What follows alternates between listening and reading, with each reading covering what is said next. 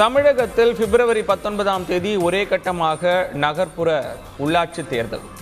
வாக்கு எண்ணிக்கை பிப்ரவரி இருபத்தி இரண்டாம் தேதி நடைபெறும் என்றும் மாநில தேர்தல் ஆணையம் அறிவிப்பு. நாளை தொடங்குகிறது வேட்புமனு தாக்கல். வேட்புமனுவை திரும்ப பெறுவதற்கு பிப்ரவரி ஏழாம் தேதி கடைசி நாள் என்றும் அறிவிப்பு.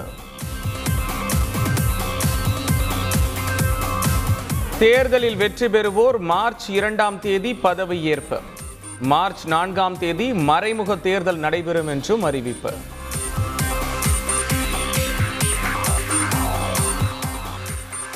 இன்று மாலை திமுக மாவட்ட செயலாளர்கள் கூட்டம்.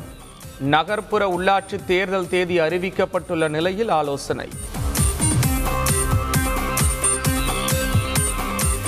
பெரம்பலூரில் நாளை பாஜக மாவட்ட தலைவர்கள் கூட்டம்.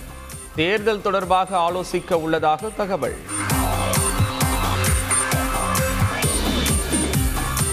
தமிழக அரசின் தமிழ் வளர்ச்சித்துறை விருதுகள் அறிவிப்பு. நாஞ்சில் சம்பத்திற்கு இரண்டாயிரத்தி இருபத்தி ஓராம் ஆண்டிற்கான அண்ணா விருது.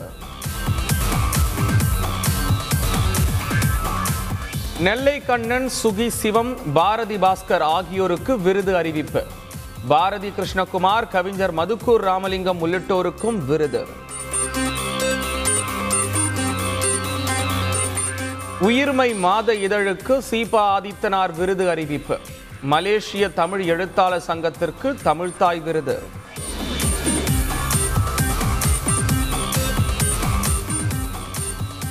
தமிழ்தாய் வாழ்த்துக்கு எழுந்து நிற்க அவசியமில்லை என வங்கி அதிகாரிகள் வாக்குவாதம்.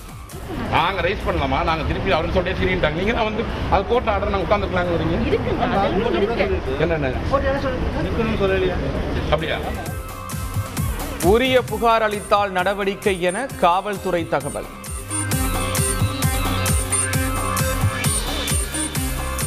தமிழகத்தில் மேலும் இருபத்தி ஒன்பதாயிரத்தி தொள்ளாயிரத்தி எழுபத்தி ஆறு பேருக்கு கொரோனா.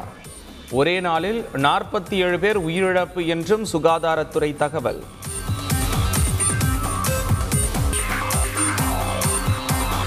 மேற்கிந்திய தீவுகளுக்கு எதிரான கிரிக்கெட் தொடர். இந்திய அணி அறிவிப்பு.